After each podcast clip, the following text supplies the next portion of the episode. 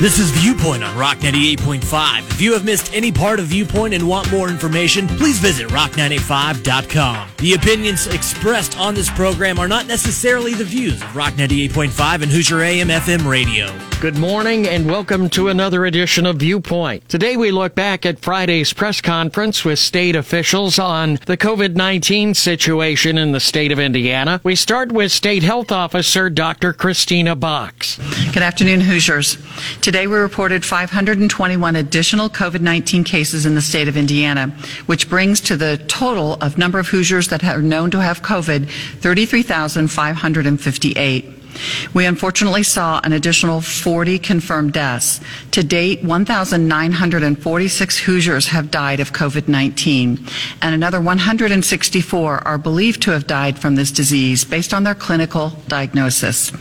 We also have seen nearly 249,000 Hoosiers get tested for COVID-19, which is up from 208,000 just a week ago. This includes nearly 27,000 from our statewide testing sites. Still running about a 5% positivity rate with our statewide testing sites.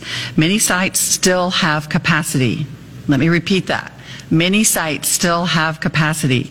So if you are a business and you're concerned about your workers' health or an individual returning to work or an individual with symptoms who is, or an individual who is at high risk, use these sites so that we can maximize this testing. We continue to maintain our ICU bed and ventilator capacity with nearly 38% of our ICU beds and nearly 83% of our ventilators currently available. About 16% of our ICU beds are occupied by COVID patients, and about 5% of ventilators are being occupied by COVID patients. We have the latest data from our partners at Regenstrief to share regarding hospitalization and recovery. We looked at 32,548 cases. Of those, about 26% visited the emergency department, down slightly from one week ago. A total of 5,678 were hospitalized, which remained steady at about 18% of all the positive cases. Of those who were hospitalized, 21% were admitted to the ICU, which is down slightly from the prior week. 72% of patients have been discharged. Of the remaining 28%, nearly 18% are known to have died while they were hospitalized. The remainder are still hospitalized. Regenstrief also estimates that 63% of patients have recovered, which is an increase from 60% last week.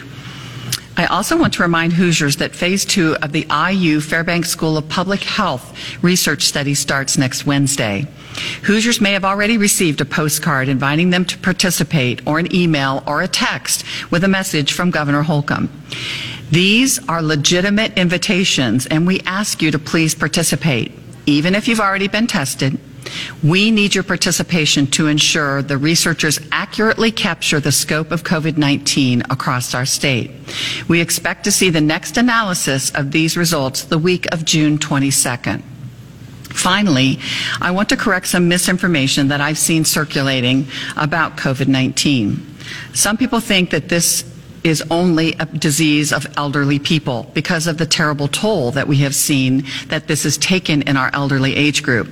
I want to remind you that 45% of individuals tested in the first wave of the Fairbanks study were actually asymptomatic for no, and they had no symptoms of COVID-19.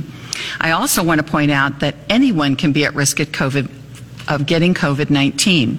In fact, 31% of our cases, nearly 92% of our deaths, are among people aged 60 or older. But 34% of cases were the ages 40 to 60. That means another third are under the age of 40, including 19%, or nearly one in five, who are under the age of 30. If you think this risk is over, you're incorrect. And the choices you make today could put someone else at risk of serious illness or even death in the future. So please continue to wear your mask and practice social distancing, no matter what your age is. We also are getting a lot of questions from places that want to hold big events with thousands of people after July the 4th. I want to caution Hoosiers that this is an evolving situation that we're still monitoring every day. The five stage plan to reopen Indiana depends on the data that we receive. And as the governor has said, we will make adjustments based on what those numbers tell us. Currently, our guidelines allow for gatherings of up to 100 people. The plan at this time is to allow gatherings of over 250 after July the 4th.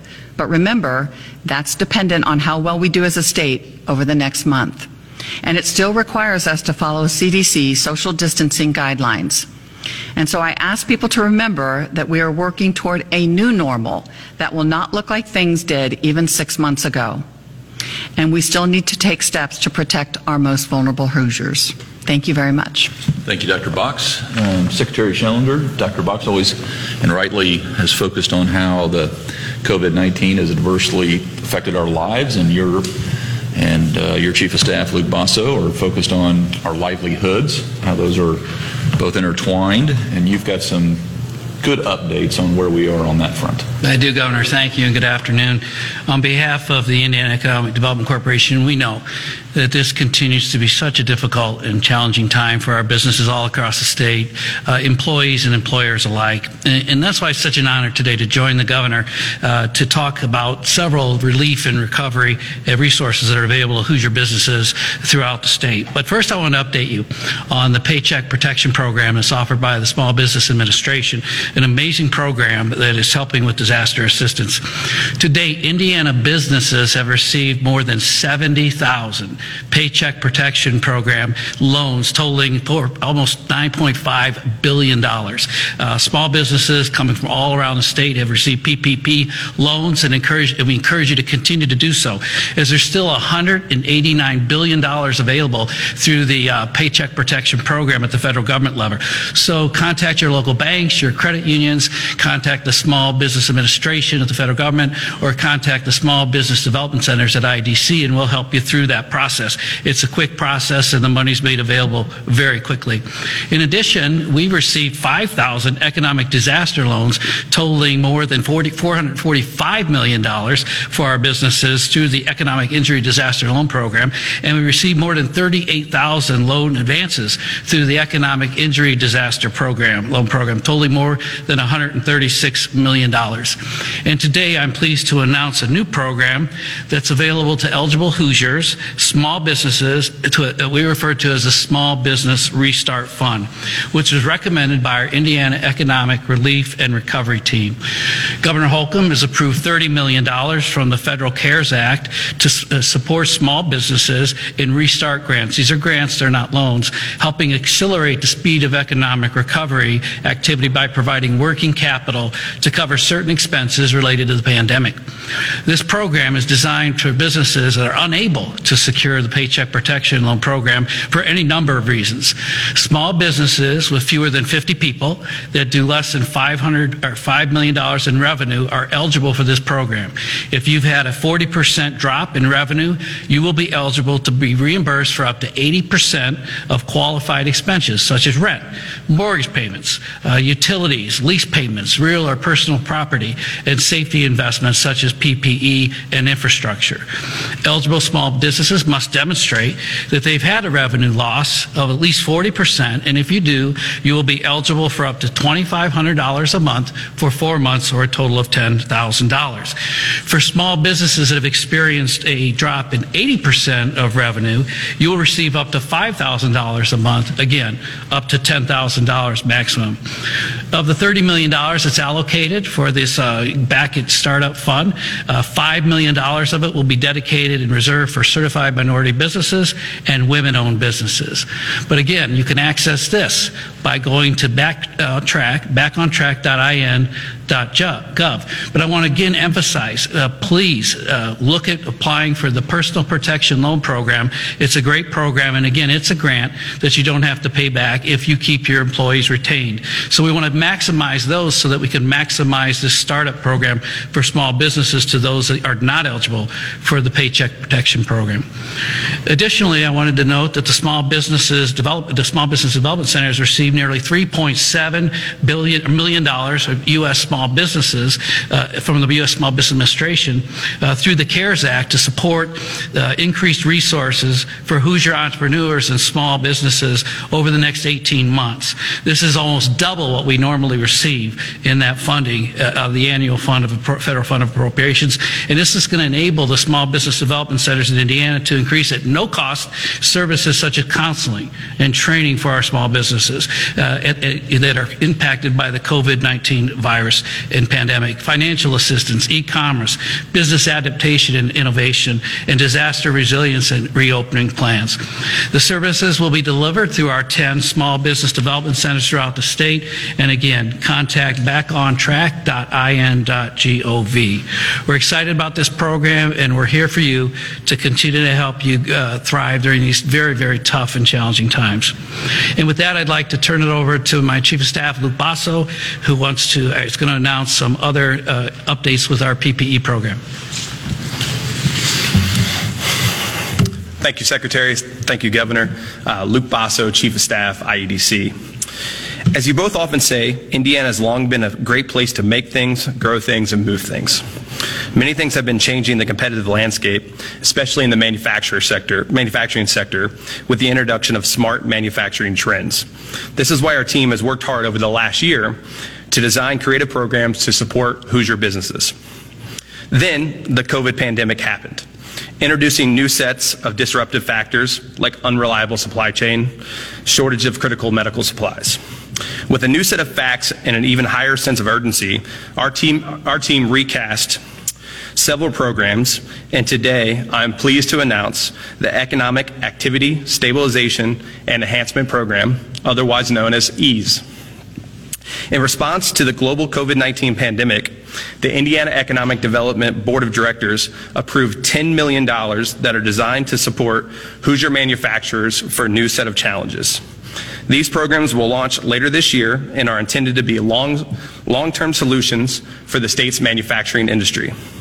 EASE encompasses three initiatives, all designed to stimulate manufacturing investments and Hoosier operations. These three initiatives include a new smart and advanced manufacturing focus, focus fund, which will make early stage investments and provide entrepreneurship resources to Indiana manufacturing focused startups Manufacturing readiness grants, managed in partnership with Conexus Indiana, will provide matching grants of up to $200,000 to companies. To be eligible for the grant, companies must commit to modernizing their operations with smart technology and process, or invest in healthcare manufacturing technology, such as making PPE. Finally, a smart manufacturing studio lab, which will provide lab space and access to state of the art manufacturing equipment. The IEDC is excited for these programs to launch and to continue to help Indiana's economy grow. Now I will provide you with an update on the PPE in the marketplace. To date, the state has ordered more than 18.9 million pieces of PPE, and we have received over 15 million pieces. I would like to thank Midwest Constructors, which has joined our growing list of businesses and organizations helping with the state receiving the proper PPE. As for the marketplace, we have now received and delivered over 25,000 orders statewide. If you're still having issues finding PPE, please utilize the marketplace to help your business reopen safely and reopen on time. Thank you. Thank you, Luke. Thank you, Mr. Secretary. Um, exciting stuff. Uh, Fred, you have your weekly Department of Workforce Development update. Thank you, Governor. So as we have seen, our, our weekly claims filings have uh, declined week over week since our peak back in March. For the week ending May 23rd, we saw 26,278 initial claims filed. We've also seen a total of 1.3 million uh, unemployment insurance payments made in the month of May, totaling close to $1 billion. Since March, our unemployment insurance program has paid out $1.79 billion. The breakdown includes five $519 million in state funds and $1.3 billion in federal funds. Our added technology and staff have helped us to continue uh, to reduce the call wait time in our call center. Over the past four plus weeks, the call wait time has been reduced by 75 percent. We continue to average 80 to 85 percent of claims going from filing to payment within our average of 21 uh, days. Uh, we've done this by utilizing our focus plan on maximizing automation and technology and increased staff and maturing that staff to handle the more difficult claims. Those claims that go beyond 21 days, uh, require more experienced adjudicators to work through the processing. Our responsibility is to ensure that every single Hoosier who's eligible for unemployment benefits receive payments. We'll continue to work to do that. I was reminded earlier this week just how important public awareness of fraud is in our last uh, press conference. So I wanted to spend just a couple of minutes talking about fraud. Fraud has always been an unfortunate part of any transactional system that involves payment. Our unemployment insurance system is no different. We have certain processes and checks and balances in place uh, to avoid fraud. But our best allies in our defense against fraud are claimants and employers. As a claimant and as an employer, if you see something suspicious, let us know. While no system is 100% foolproof, we take precautions to make sure that our system is protected to the best of our ability. With your help, we have and will continue to thwart fraud attempts. But here are a few tips that you can help us with. A few tips to help avoid fraud. One, avoid sending personal information like complete social security numbers and dates of births. Uh, avoid sending those things to groups of people uh, via email. Avoid sending similar information or posting it um, on social media. And avoid disclosing banking information.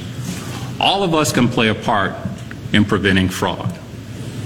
As a reminder, our agency is responsible for connecting individuals to resources.